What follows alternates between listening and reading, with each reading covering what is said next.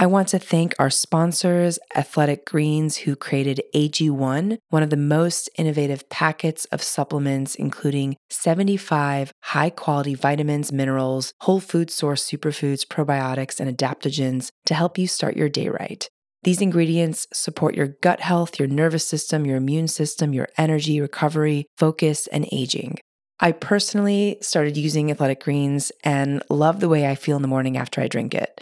And I no longer have energy crashes throughout the day. And the best part is that it's delicious.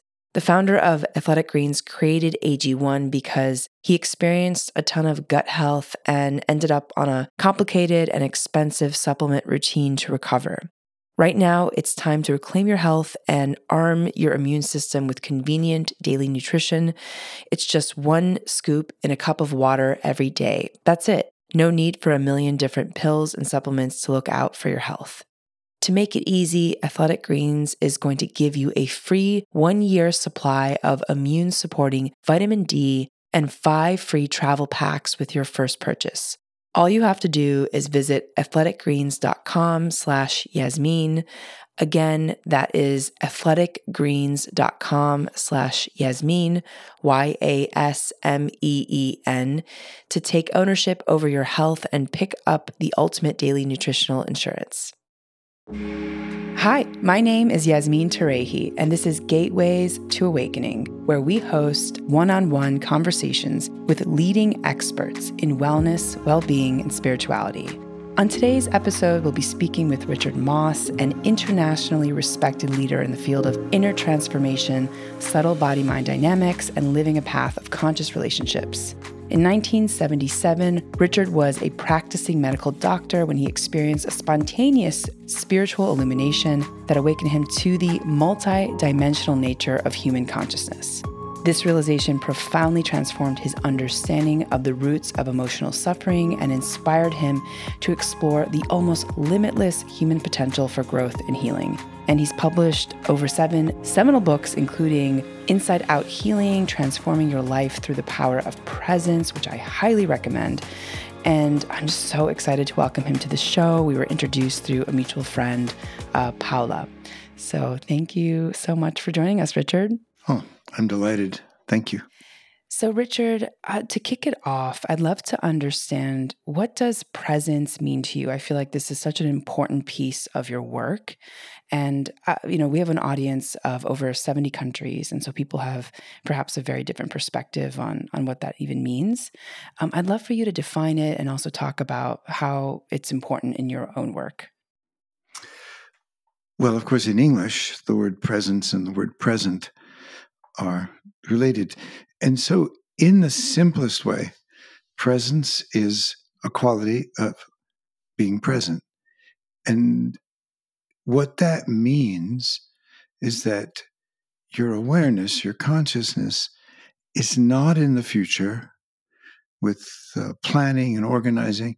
It's not in strategies to get a result, get anywhere it's not grounded in the past. You're not using the past to explain to you who you are now, why you're here, what's happening. You're really in this present moment, in your body, in the immediacy of what you hear and sense and feel. So likewise, you're not you're not in the conceptual ideas you have about yourself. I often call them stories. Your your beliefs about yourselves, often judgments, and and and therefore they're Eh, when you're really present, when there is real presence, you're you're not looking at another person through the lens of your past, the lens of your stories. You don't have stories and judgments about other people. You truly are in a deeply receptive, open, and very awake, alert state. Now, one step more about presence. That's the state. And it takes a good deal of work the reason people love things like skiing and rock climbing or extreme sports is because to do those things, there's a tremendous body memory that's developed, and then you're functioning without thought. Surfing, which I know, and skiing, things like that from long ago. These are rock climbing. Those are some of the first places I experienced presence because there's tremendous focus. But a deep state of presence in the midst of daily life. That's the path. Mm, that's beautiful. I love that. Yeah, it's the times when we're really fully focused on whatever it is that we're doing, we're in a flow state. Those, for me at least, feel like the most incredible moments of life where I feel so connected to everything and I, am not, you know, in what you call, and we'll, we'll later talk about the the past, the future in this mandala of being um, which I'd mm-hmm. love for you to explain. So, this concept of the mandala of being for me was so transformational, and it's something that I actually use every day now. I'd love for you to describe this method uh, and how it works, and like really get into the difference between you know the me, the you, and, and define e- each of these terms. Sure. A mandala is a, a, a term from the East, it, it refers to a particular form of sacred art.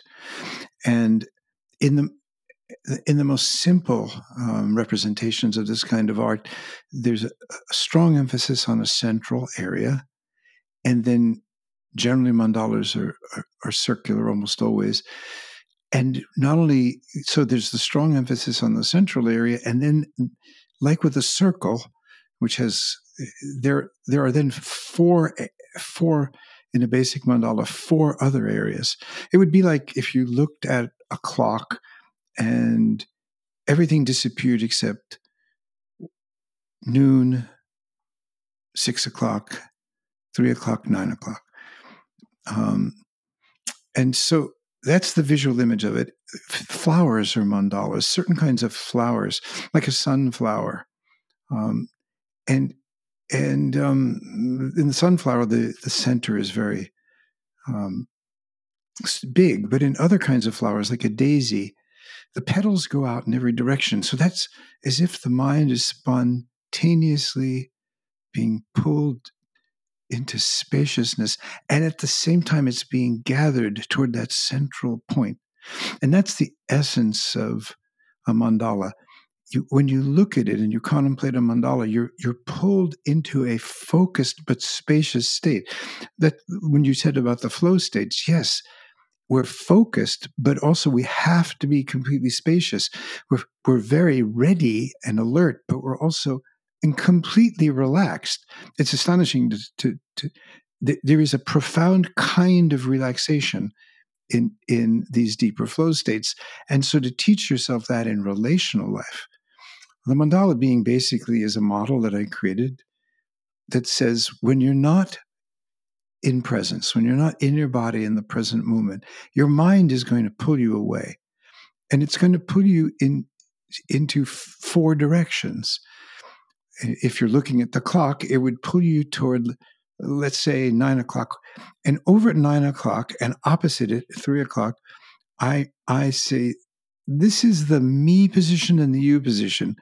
It's it's a simpler way of expressing what philosophy calls subject object consciousness. And just momentarily to explain what that is, everyone who's has been around babies and children know that they they have consciousness but it has no structure. They're not in time, they don't have concepts of themselves or others. That's why they pay such close attention to faces and objects because when an object starts to to be interesting to them and and the mommy takes it away or the daddy or and the child still knows that it's interested in where it went so the object is getting more stable. Gradually because your parents have subject object consciousness me you that they live in they they are constantly bringing a baby toward that so that by three four five the baby's talking very well. By eight or nine years old all of us becomes a self system, a structure called me. And from that point on, we don't live in presence except in rare moments of um, flow, like we described, or in the deeper the deeper qualities of meditation, the deeper states. Um, so my mandala basically says, if you find yourself thinking about yourself, judging yourself, telling yourself stories about yourself, that's one way you've been pulled away from who you really are. Come back come back to your breath, come back to this moment, start again. And likewise, if you find yourself telling yourself stories about other people, judging other people, making them more important or less important, um, telling yourself a story like, he doesn't love me, um, again, that means you've lost a deep ground in yourself. And of course, if you believe these stories, every one of the stories is, is going to arouse some kind of emotion. He doesn't love me is going to make you angry or deeply sad. You know, I'm better than you, kind of a story about yourself, is going to make you superior and inflated, or I'm not good enough, or it's going to make you in, you know, deflated and depressed. So when you're not in presence, those in me and you stories are going on all the time. You don't even know you're in them. And all the me and you stories have to be justified by a memory. So if you're going to be angry at someone today, you're going to justify it by going into the past and remember something that happened either earlier with that person or much earlier with your parents or siblings or teachers. So the past will become, you'll select memories from this incredible ground of memory that nobody can access all of it. You access it only to justify today's anger, today's worry, today's fear, this moment's reaction. And out of that past, you'll build a future. So, those four places stories about yourself, stories about others, me stories, you stories being in the past, believing the stories about the past, using them to justify your identity, your reaction, your anger, and so forth, and projecting into the future based on the things you've lived before and hoping for a better past eh, or fearing a worse past. In other words, a person that's not in the seat of themselves, in the center, in presence, doesn't have a future. They have only imaginings based on the past. And so the mandala says, Come home. Start again. Recognize what your mind's doing. Step away from the emotions. This breath, breathe out, relax, be here. Mm, that's so beautiful, Richard. Um, I'm wondering like how breath and also when you when you say awareness, like can you describe that to people? Like what does that actually mean? Maybe you can give us an example of how you have recently used the mandala of being in like a story that you were telling yourself or perhaps a story that you can you know pull from from some of the people that you've worked with yeah well first of all awareness and consciousness are the same word in, in all the latin based languages. Uh, english german and other languages allow you to to distinguish consciousness from awareness. I'm not going to go into that but essentially awareness is and consciousness are a capacity to be related to something, to touch something, to turn you turn your attention toward a feeling and instead of identifying and losing yourself in the feeling realize i have this feeling and i can relate to this feeling. I have awareness about this feeling consciousness about this feeling. Um, and the same thing with thoughts. So that's the first part of your question like what is awareness? What is consciousness? It's a relating. It's it's a and when you're in presence you're in that state of awake alert pre, you know relating and you're not the victim of your thinking. You have thoughts but you're aware of your thoughts. It means you're more than your thoughts. So if you have a belief a political belief and you won't change it that means you're in a structure of me an identity a self system that's inflexible.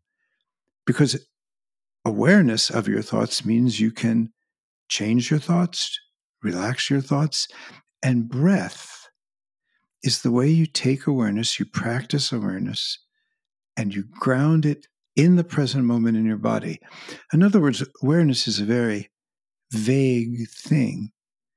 Um, for example, right now, anyone who's listening to us can can take hold of where they're sitting and grip it with their hand, and they'll immediately be aware that A, they decided to do that, and B, they can feel the strength of their grip. Uh, and there's a sensation there in their hand that they're aware of. Same thing when you have fear. It's a sensation in your body that you're aware of. But how do you actually meet fear? You have to anchor that awareness so it gets so strong in the present moment. And that's where the breath comes in. You have to teach yourself to anchor in the breath. Because think of this from the moment of birth, you took a breath, and you've been breathing ever since. When you were the most unhappy, you were breathing. What if in the, those moments of unhappiness, you turned your awareness, your consciousness toward the ever present sensation of breathing in your body. And you stayed with that sensation and you didn't lose yourself in thinking.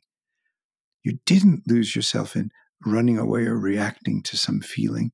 Then, because you have the anchor with your breath in your body, those thoughts, those stories, and all those emotions will gradually settle. The mind is like a, a cup of muddy water. If you don't stir it, it it settles, it gets clear. Um, and when it gets clear, then you're in a state of presence, and then you discover what you really feel. And that's where you start to do the, the deep healing work. So the first step with breath is to quiet your mind. And the second step is to learn to journey into the feelings that have been chasing you all your life. And so this this is the work. If you want to give an, an, example, a simple example, I worked with a woman a few weeks ago in a retreat, eight day retreat in France, and the, the belief she came up with was about a job that she lives in, and she she was telling herself that I'm wasting my life in this job. So I asked her, "Well, okay, when you believe this." Uh, so I called wasting your life, my life in this job I am wasting it, it, It's both about herself and it's about the job. So it's in that me you aspect of the mandala. So what does that arouse in her? What it it arouses despair in her, defeat, you know, and misery, and a sense of failure. And so in in our work, I said, okay, so now what would it be like to step into this present moments with the mandala laid out as a, a, kind of a design, like a clock on the floor. I said, step into the present moment and imagine you actually never had this thought at work. You never had the thought, I'm wasting my life. How would you be? And she said, Oh, oh, well, I, I would be much more relaxed. I said, Okay, how would your body feel? Yeah, well, more relaxed, more content. I said, What would happen to the way you relate to people around you? how do you relate when you're telling yourself i'm wasting my life here she says oh i'm closed i, I don't connect with people i you know i, I want to just get out of there. there there's a few people i like but you know it's and i said well now if you aren't telling the story this is a thought experiment to imagine that you're you're not believing i am wasting my life um, she did that thought experiment and she said well of course i'd be much more open so we kept working. We worked and reinforced it in, in many ways, which you can read about very clearly in Inside Out Healing. Uh, and since you've read the book, you have a good sense of how how much it can teach someone. Yes, yeah. That's so powerful. I mean, I think so many of us are just caught in these like stories that we tell ourselves that just get like ingrained in our like identity and like self-concept and so it's just so interesting um, you know, for some people, like what stories they hold on to. And and I'm always uh, so curious, like, is the emotion does the emotion come first and then the story comes after? Does the story come and then the emotion? You know, what's and I think you speak about the difference between emotions and feelings in your book. Um, so could you yes. talk about that? Yeah, thank you. This is super important. You, can say there there are basically two modes of consciousness. Uh, a baby has all of them kind of merged into one. But by the time we're eight or nine years old, now we have thinking and we have sensation or feeling. In Buddhism, in Buddha, Buddha's teaching, when we bring ourselves through our breath or through a practice into the present moment, the mind will stop in terms of any mental activity. There'll just be consciousness, but there'll also be sounds and sensations and perceptions. He says basically, consciousness for a human being, when they're fully in the present moment, is sensation.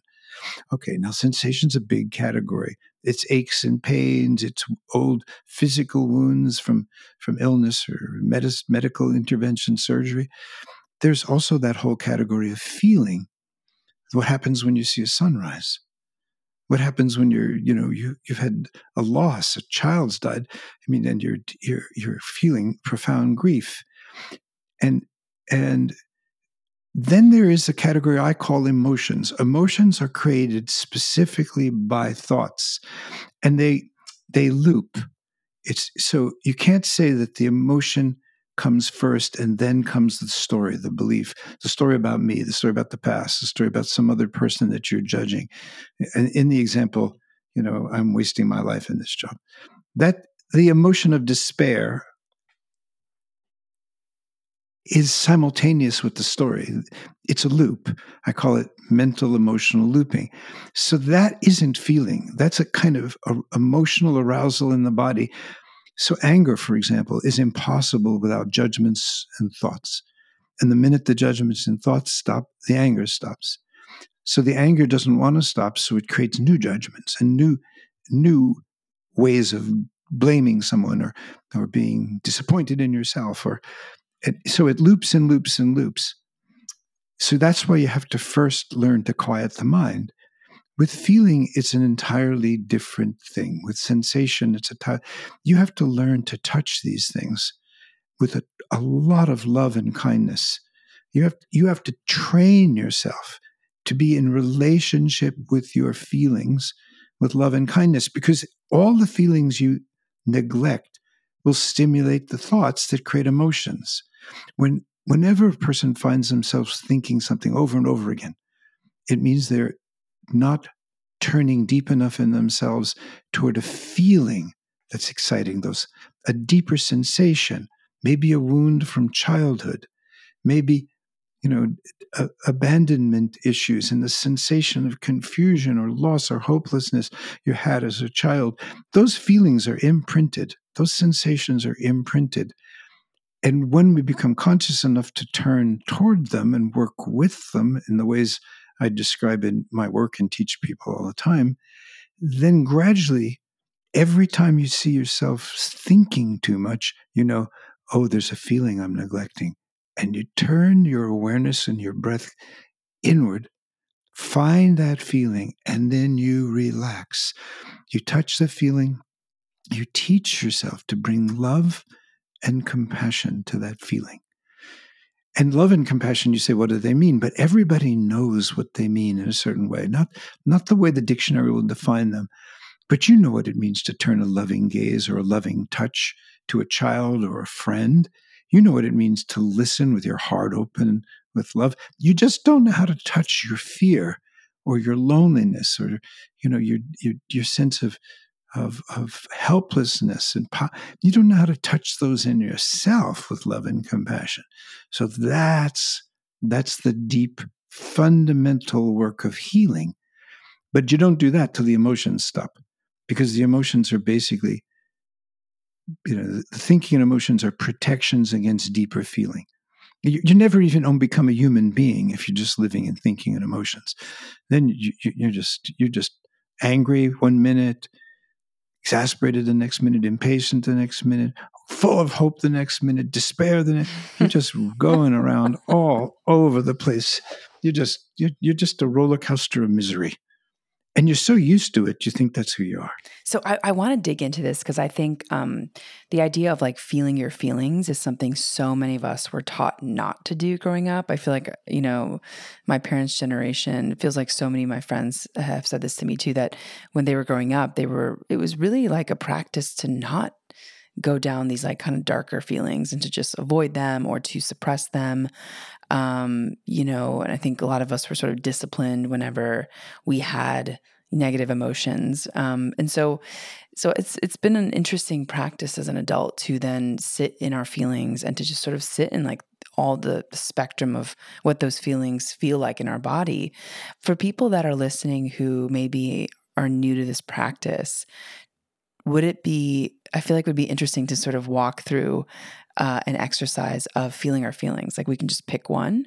I'm sure all of us have sure. things like fear uh, like you mentioned or worthiness um, abandonment loneliness but i think fear is a pretty universal feeling. So. Yes. Well this is what I do. This is what my wife do does. When we we guide individuals. Uh, since COVID, a lot of that happens on Zoom, but this is this is what we teach people in our retreats. But uh, there are many pieces. The simplest, basic piece is you have to decide that you're going to relate to the feeling of fear instead of be a victim of the feeling of fear. You have to decide, I am aware of this fear. I have my fear. My fear doesn't have me. And that You see, I, I I'm aware I'm angry. That means I can find the story I'm telling myself. I can relax, release with my breathing, and my anger will subside. Then maybe what's under my anger, what my anger was protecting me from, was fear, or maybe helplessness, powerlessness, or maybe the kind of impotent fury a child feels because no matter what it does, somehow it, it doesn't get the kind of response on mirroring it it it needs. When your parents tell you don't feel your feelings, they're basically saying live your life from a plan and don't let any feeling get in the way of your plan. The problem is, mankind, humankind, have been running away from fear, running away from aloneness forever and trying to be safe. But as long as you don't have a safe relationship with fear in yourself, you'll never be safe. There'll never be enough laws. There'll never be enough money. There'll never be the, the right woman or the right man. You know, if you don't have safety in you, you'll destroy your relationships. They'll, they'll, they'll lose life. You'll end up fighting, fighting, fighting. And it's basically your unsafe self fighting with the other person's unsafe self. And neither of you are turning toward this frightened, unsafe place inside of you. So, you know, to try to do it as an exercise basically it would take more time, I think, than you want to do. What you would do is you'd sit down and say, I'm going to get into the center of the mandala. So, read my book. Um, I'm not just selling that book. Read that book. It's going to change your life and in ways you can't believe, maybe more than any spiritual book you've ever read any psychological or self-help book you've ever read. So just just look at it. Just look at it, read it. Because you're going to need to sit down, take your seat in the, in the presence that we started this conversation about, in the presence. Breathe, turn your awareness into your body, breathe, and you're going to breathe toward the fear. And the fear is your teacher. Let me say that again. The fear is your teacher. And until you understand how to touch it with love and compassion, it will beat you. It will chase you to making more money. It will chase you to trying to have more likes on the internet. It will chase you into hiding and withdrawing. It'll keep you from living your true dreams, or you'll be using fear to motivate all of your drive to be successful. And, you know, you'll be a living lie. The fear will be your truth. So you have to turn and decide, I'm going to let, I'm going to learn to let this, this fear is going to teach me love and compassion with the fear itself. And that means it's going to transform you. Fear becomes your teacher of transformation. And what it leads you to, and this is astonishing, when you turn and you start to bring love and compassion to fear, fear will eventually you may have to do this 10,000 times. You may. I mean, I certainly think I have. Um, but then because of what I've done and where I am, I emanate something that makes people so, so much safer that they can move with fear so much faster. So when you do your work on your fear, you help everybody around you.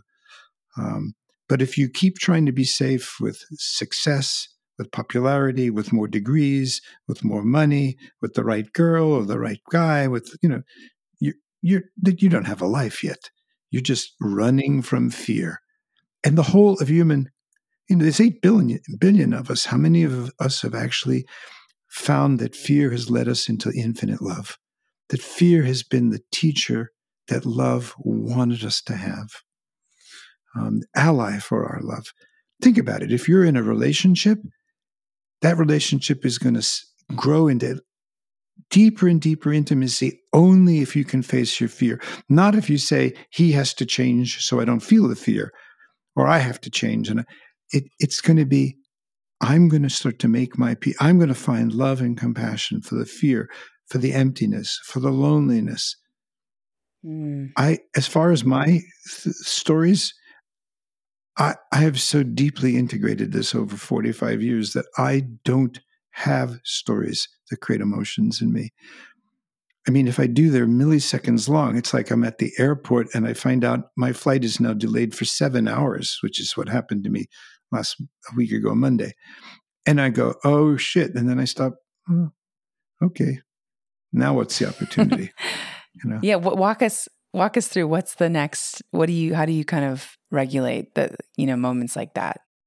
There's only the now right? I may be very tired so that makes me more vulnerable to the negative stories or the reactive stories right? So what did i do? You know i i i, I actually had a ticket that allowed me to go to a lounge and in the lounge i was able to get a place to lie down and that's why i travel internationally with a ticket that will allow me to use a lounge um, and uh, so I had that advantage. But I, have had many situations where I was tra- traveling domestically and stuck in an airport for five or six hours. So I just sit down. You know, if I'm hungry, I go and find some food. I usually always travel with some food. Um, I can distract myself with uh, reading or something like that, and that's a, that's a useful thing to do to fill the time. But mostly, you know, I resource myself by simply being quiet and you can be quiet anywhere. It's very challenging in airports. They're not only physically noisy, they're psychically noisy. Um, they're psychically noisy because almost no real relationship is going on. People are always on their way somewhere. They're always moving too fast or too slow. They're always in their separate space. It's a very peculiar place, airports, especially if you're sensitive. Well, say more about that, Richard. That's such an interesting point. Like, there's no re- real relationship happening. So, what what do you think it takes to be pro pro relational? Um, you know, between two people. You talk about how so many people are running from their fear, and so they're not living their life. I would say, I would argue that the majority of people are doing that. Um, at least in the West, it feels like that there's just so much running. Um, so yeah, how you know how can we cultivate really powerful, nourishing, connected relationships first with ourselves and then with others? Uh, such a such a beautiful question. The way you cultivate it is you, you have to decide if I'm going to grow in consciousness or awareness, what am I growing in service to? For example, people fall in love and while they're in love, they project all kinds of good stories on the other person. But lurking inside of them are the unhealed wounds, and eventually every relationship has to face those. If two people look at each other and say, okay, we had our children, now we're in our relationship to mm-hmm. heal, to create, to not a, to, to make love, to build love. How do we do that? Then you have to say, okay, well, I will do my inner work in order to become more loving, you'll do your inner work to become more loving, and we'll sit down with each other and we'll meet in the love of love. Uh, my wife and I, um, we didn't fall in love. We were, we were introduced. We we were like very intermittent acquaintances who appreciated each other. We could go for a walk or have a meal three every three months, six months. One night she had a vision, dream, woke her up, powerful, gigantic energy. It started with a, an image of the two of us sitting side by side, then energy moving between our hearts.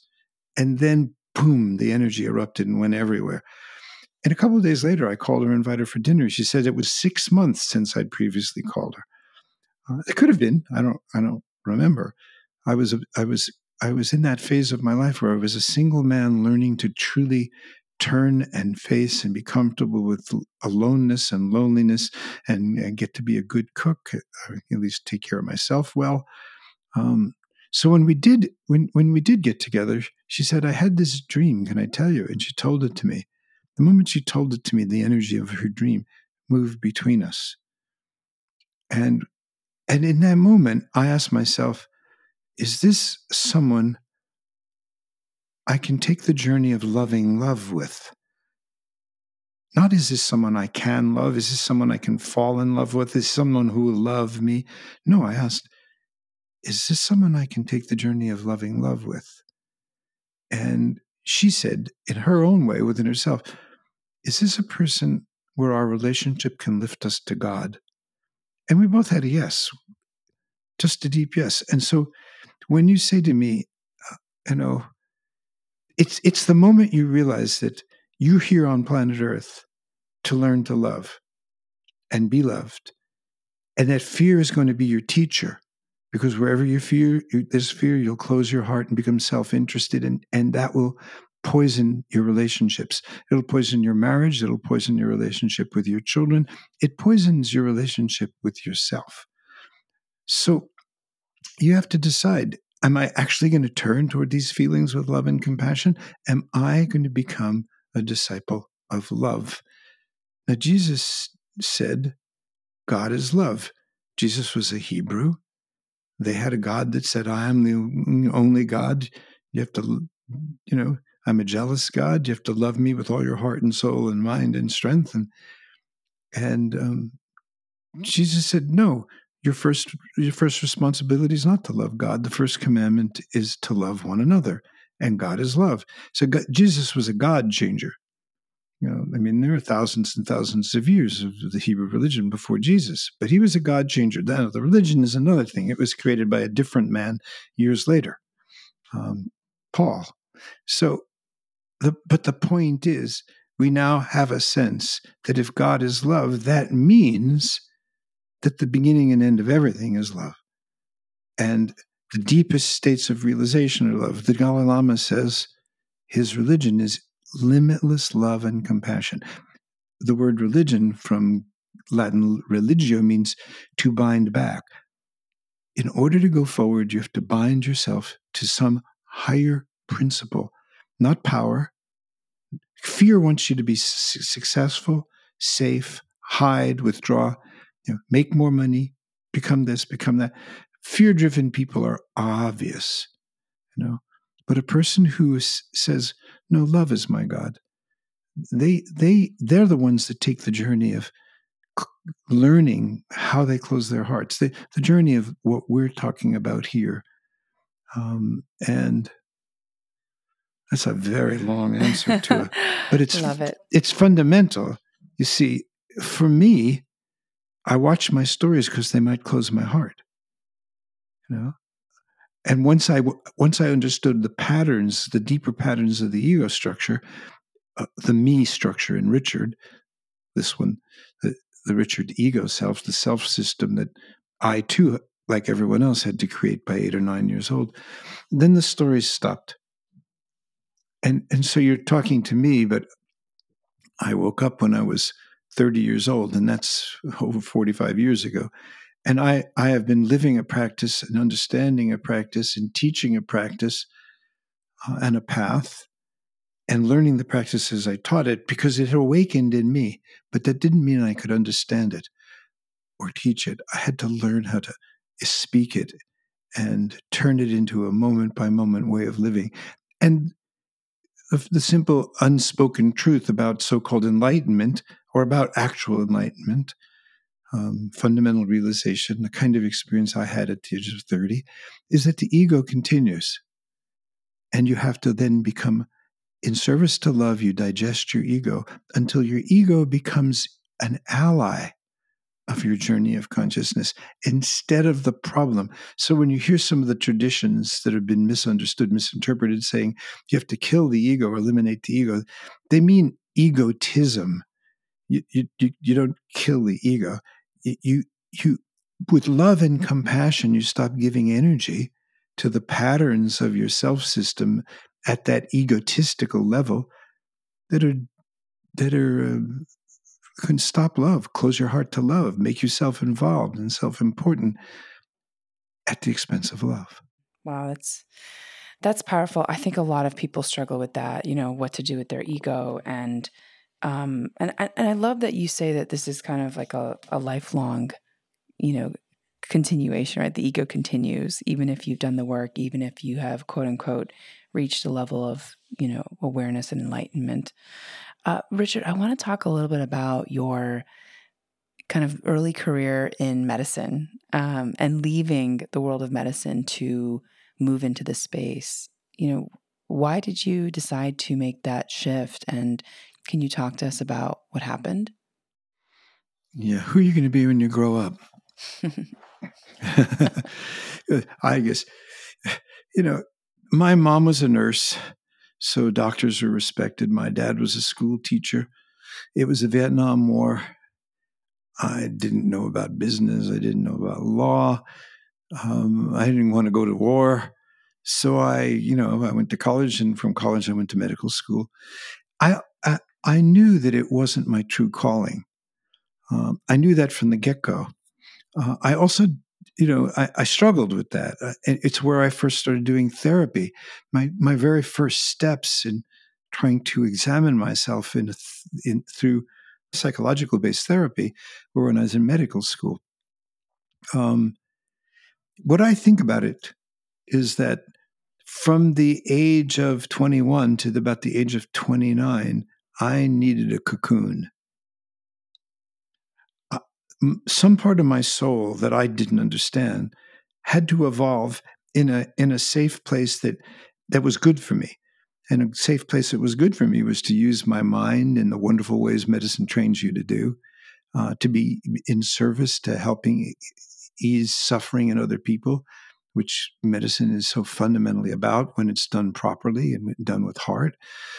Um, but when I woke up, when I was brought to a new consciousness, I mean, radically, profoundly changed, um, I had already I already knew that I was I, I was not going to continue in medicine. I had actually taken a leave of absence thinking I'd go back in six months, thinking, well, I'll just travel the world or do something like that. And I never went back because it was my cocoon.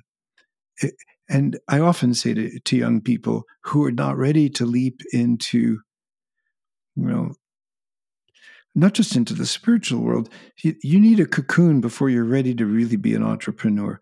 Now, some of these, you know, web-based, code-based, you know, you know, tech things like Zuckerberg did as a Harvard student, um, or or Bill Gates and his partner did, basically as college students and high school students. Those are those are forms of such basic rationality. Um, there's zeros and ones. They're um, highly complex. And the fact that they could turn them into the things we're using right now to communicate at a distance so sophisticatedly um, is wonderful. But if you're going to truly make a difference in the world, if you're going to truly grow your gifts, if you're going to truly uh, uh, start to become an expression of those gifts, which is a big part of what the meaning of life is about, and if those gifts are going to be in service to sanity, that's a long, long evolving process. And you may have to apprentice in a cocoon type place in a business for three years, five years, 10 years. You may apprentice as a mother with four children. My wife, Kathy, has three daughters and co- took on the co parenting of her second husband's three children from the previous marriage. And then for 10 years, she shared parenting with her ex husband's wife and and had solo parenting of her three. Now, I won't call it that. That's a kind of cocoon. In that cocoon, she also became a spiritual seeker. But it, she, she's the most grounded and expansive person I know in that sense. So, my path, the cocoon of medicine, she was in business. She was working for corporate America. Um, then she became a mom. I woke up and became one of these rare things, which is a spiritual teacher out of your own experience as opposed to evolving out of a Buddhist or a, some other kind of tradition.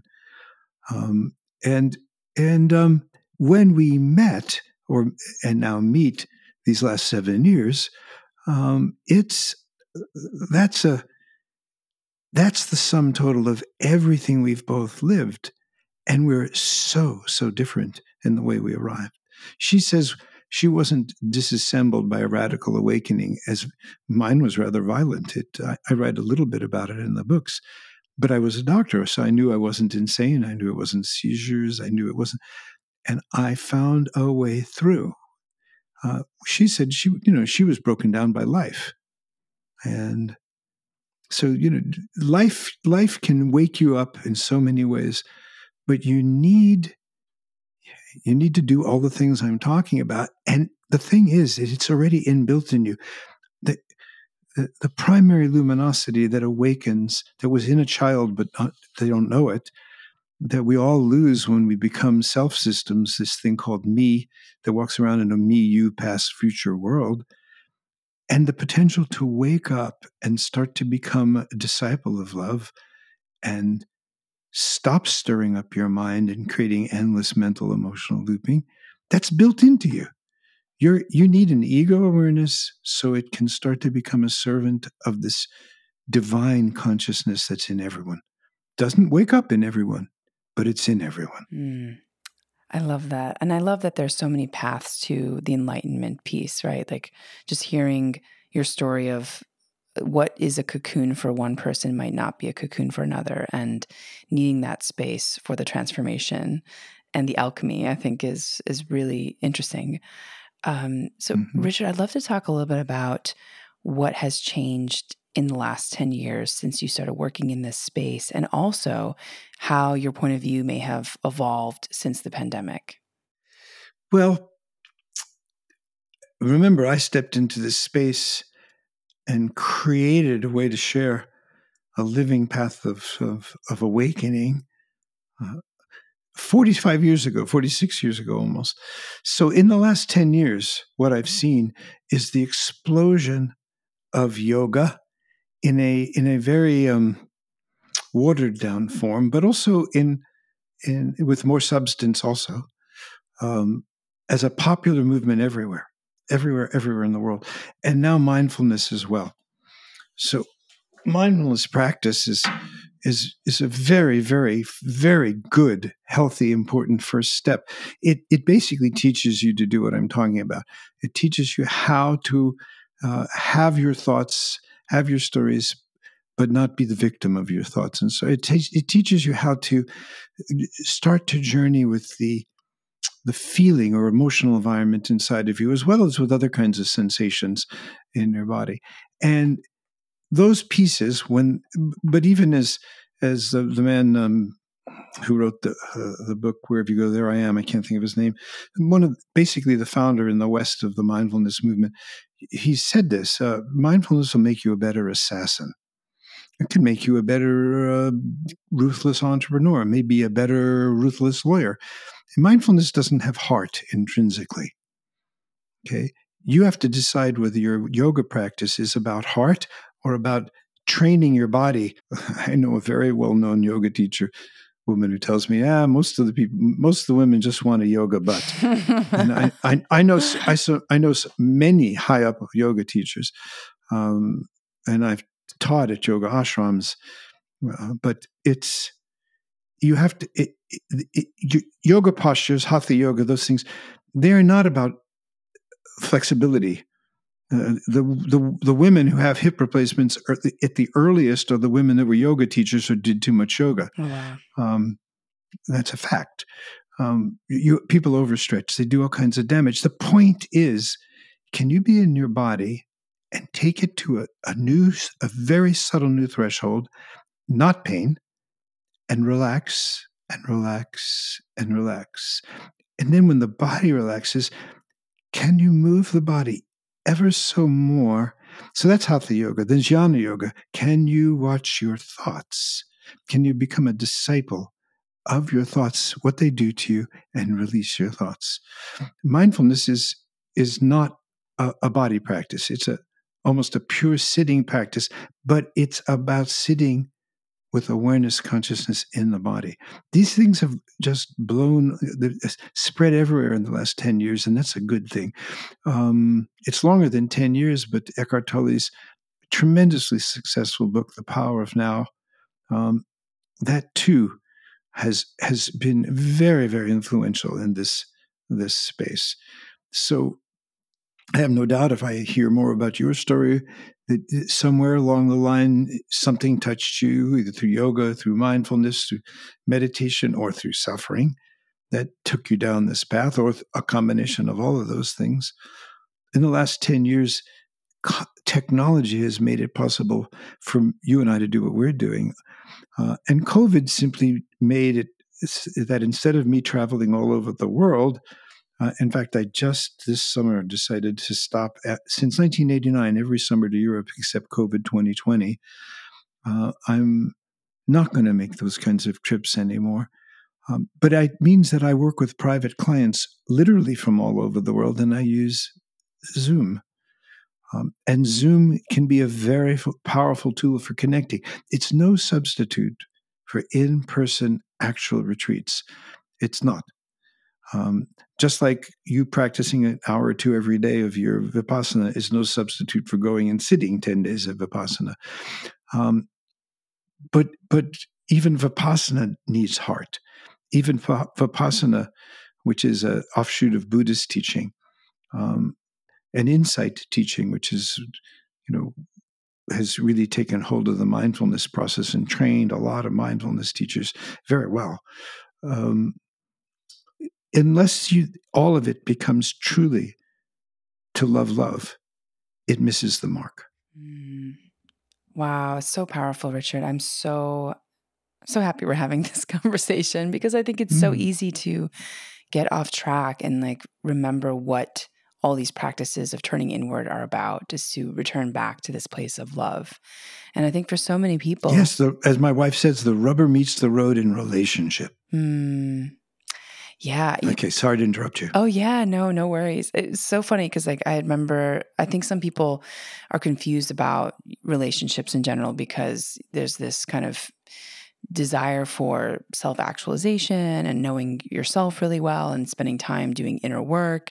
And then um, I remember asking Esther Perel that question. I said, you know, in a society where we're like we're sort of moving towards a desire for personal growth and um, an inner understanding of self, um, how do you have the space for that when you're in a relationship? And then she re- responds with, well, what better way to know yourself than through the eyes of another? And I think it's so important that we continue to surround ourselves with people that show us all the places that we're, you know, that we don't um, understand that we might judge in, in, another that that hasn't been worked out within ourselves. Like everything is really about the self but through the eyes of others. So i, I think that's right yeah. and and every relationship has a self. Now we kathy and i and it's not original language we call that a third consciousness. Um, there's you and i talking right now and we're talking for a purpose. This podcast that you've created brings a really important message to a lot of people, but that means you and I have to connect. And we are. You know, and you're trained to as an interviewer, you're you're really good. You have lovely, lovely voice. I like, you know, I just like meeting you this way. And because we're both in service to the person, people who are listening. So, first point realization, enlightenment, inner work is not an end in itself. It just simply prepares you to live more and more in third consciousness, where one plus one is at least three. I had a just half an hour ended before you and I got together with clients, and I've been teaching couples how to live in third consciousness. What happens is each person thinks of their own spiritual journey as an individualistic thing. But the relationship wants each of you to take your own spiritual journey so that the relationship can lead you into infinite intimacy. All right. Mm. The first part of life, you can say making love is about having children. But later in life, which is a whole lot of the people that are listening to us, you know, with maybe multiple, you know, second and third marriages and so forth, or later in life in long term marriages, it's about making love. And the sexual part of that can be better and better and better than it ever was before because the heart connection, the, the, the, living presence, this intelligence that is your relational third, is going deep, is taking you deeper and deeper. So the relate every relationship wants to bridge the differences between two people. I don't care what context it's in, son and daughter, mother and father, you and someone at work. That that relationship, if the minute you realize this relationship is in service not only to the organization we might work for and be employed by, but it's in service right now to a potential of consciousness that we can each share and support in each other. Okay. And then once you do that, every relationship becomes a living adventure. Now, there are some people that simply are so self involved They live, they don't have an awareness of their thoughts. They are the, the victims of their thoughts. They don't have an awareness of their emotions. They believe in their emotions and the thoughts that create their emotions, and they are the victims of their emotions and thoughts. Some people are the victims of their feelings. They have never learned that they can have a transformational and healing relationship, even with the deepest grief, the deepest loss, the deepest wounds from childhood. I mean, with everything. But, but you need help sometimes, and you need not to have made it worse, you know, with by really destroying yourself over the years because of the early pain. But most people in relationship have the capacity to grow in limitless intimacy the minute you realize that the relationship wants to lead you to that. And then you start thinking, not is my practice, my you know, my meditation, my yoga for me, it's about how does it serve this relationship? How does it serve my relationship to everyone? Enlightenment is not an end in itself. It's just the beginning of a new way of serving something that is true in everyone and helping them awaken to it. Yeah. Wow. So powerful. I'm just reflecting on a lot of things that you just said. Um, Richard, we are unfortunately coming to time, uh, but I have so many more questions. I'm excited that I'm going to be in person at your next retreat. so wonderful. That's going to be so lovely. Uh, just to, to kind of wrap this up, what sort of things have surprised you the most while you've been on this journey? You've worked with so many people. Obviously, you've been in the space for 45 plus years, so you have a lot of data points. Um, you know, looking back, like what's what surprised you? The fundamental goodness in most people. That if you find the right way to, to create a safe environment, everyone wants to take the risk and grow. That side by side with the tenacious nature of the ego structure that's been built to survive the deep wounding of childhood. We, you know, we're changing that.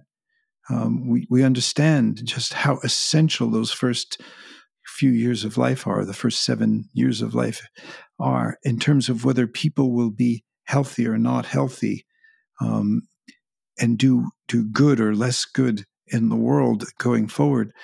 Uh, what, but the tenacious nature of fear, and and the people, and and how many people are just running from fear. Um, it doesn't surprise me, but eh, when I watched the the the, the politicization of politicization of uh, vaccines. When when I when I've watched the intensification of polarization in the political sphere, it's as if humanity wants to create more misery. So that that kind of perversity, um, this perversity of of not grounding your consciousness in service to love, um, I didn't realize how how violent it could be, how pernicious it could be. And right now, the the the the fastest growing, let's call it religion, is is um, this uh, QAnon and these absolutely bizarre stories that have no basis whatsoever in reality. Yet the mind, the intellect, the mind the mental emotional looping doesn't need reality.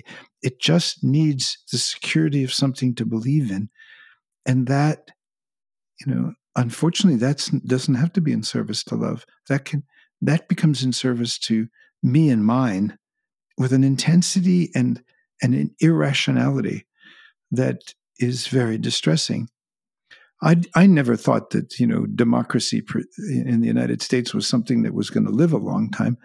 Um, but to watch it disintegrating or potentially disintegrating around us, while at the same time, there's an explosion of mindfulness and yoga and heartfulness and and people who still have an act, uh, an actual faith faith grounded in love and who are developing self awareness practices. Um, these things are they're all evolving at the same time, and and um, mm. it's a very slow evolution. So the surprise is how miserable we can make ourselves. As, as my wife Kathy says, I guess more suffering needed, um, and the the just as tenacious and what will always ultimately win is that essential luminosity within you. The light always wins. Consciousness wins over denial of consciousness. Slowly, very so, so slowly, you'll suffer for 40 years and then one day you'll maybe ask for help. Maybe you won't. Maybe your world gets smaller and smaller and smaller. But most people, the moment they turn toward it, ask for help, they start growing. And we are capable of infinite growth. That's, and, and of my very experience of, of my life of 45 years and the sheer dimension of joy in my body the joy. It's like a body of joy and of love that rarely gets shaken except in long airport days when I'm tired. But that's just a, a, receding of the sensation. It's it's not a corruption of my heart. It's not an ugliness that never comes anymore in any way. And that I didn't know that I would come to such a state of joy. I'm 75. I hope to be around for a while. I never knew that I could transmit such a simple state of love and joy and path. Um, and so, in, in, in, that sense, I'm a profound optimist about the potential in people. Mm, wow! Um, because because I've lived it. Amazing, Richard. That's so. It's so inspiring. I think all of us sort of wish that we could spend our days living fully in joy, and uh, it's obvious that you've you've sat in your in your own inner world enough to to be able to tap into that and to tap into and become an embodiment really of love. So I love that about you. Uh, our mutual friend Paula had mentioned that you were uh, a one of a kind um, spiritual teacher, and you know after reading your book and getting to know your work. I completely agree with her, and I'm excited oh, for more. You. Yes. Um, so, where can people find you, Richard? Where can they find your books? Where can they find your retreats, or how can they work with you? It's easy to find me. It's my name. www.richardmoss.com goes to my website. And in the website, you find out about me, you find out about the work my wife and I offer together. See, we made a commitment once we started down this path that we would actually teach out of our third. Um, sat side by side with me now for the last close to four years. Um, she'd never sat in front of led a retreat in her life. She'd led, you know, done a lot of work with private clients and small groups teaching meditation. But suddenly she was in front of transformational retreats side by side with me. And it took enormous courage on her point. So you find out about our retreats, you find out somewhat more about her. One of these days, she'll get herself a website. um, and how to work with us privately on Zoom or how to come be here in private retreat. We we work with couples. We love that um, because couples, you know, working with couples is the way to accelerate the potential for spiritual evolution in individuals. Those that are in a, a that want their relationship to lead them to infinite love um, become carriers of that love much faster than if you just work by yourself. Mm. Amen. I love so all of that is there and, and, on the website, easy for people to find. And of course, then they can hear about my books and jo- join my audio blog or you know get my. All they have to do is go to the website and click on receive the newsletter, and the newsletter is an audio blog. It's a teaching. Mm. Comes out about once a month, so I don't bombard people. Amazing. Amazing. Yes. And uh, for those listening, you can find Richard Moss's books on Amazon and wherever I guess books are sold. Uh, and again, like there's so many books that he's written. So check them out. It's going to be amazing. And thank you again, Richard, for your time. This was so lovely. And I feel very centered and at peace after this conversation. So I feel your, your resonance in spirit. So thank you so much. Thank you, Yasmin. I've re- Yasmin? How do I you pronounce it? Yeah, it's Yasmin, but either way is fine. Oh, I'm looking forward to meeting you. I want to find out who's behind that name and voice. yes, awesome. Well, I'm very excited. And uh, just to wrap this up, so for our audience, thanks for joining and for listening. In this episode, we learn about connecting with your true self through presence with Richard Moss, and you can tune in to Gateways to Awakening, where we host one on one conversations with leading experts in wellness, well being, and spirituality. Thanks again.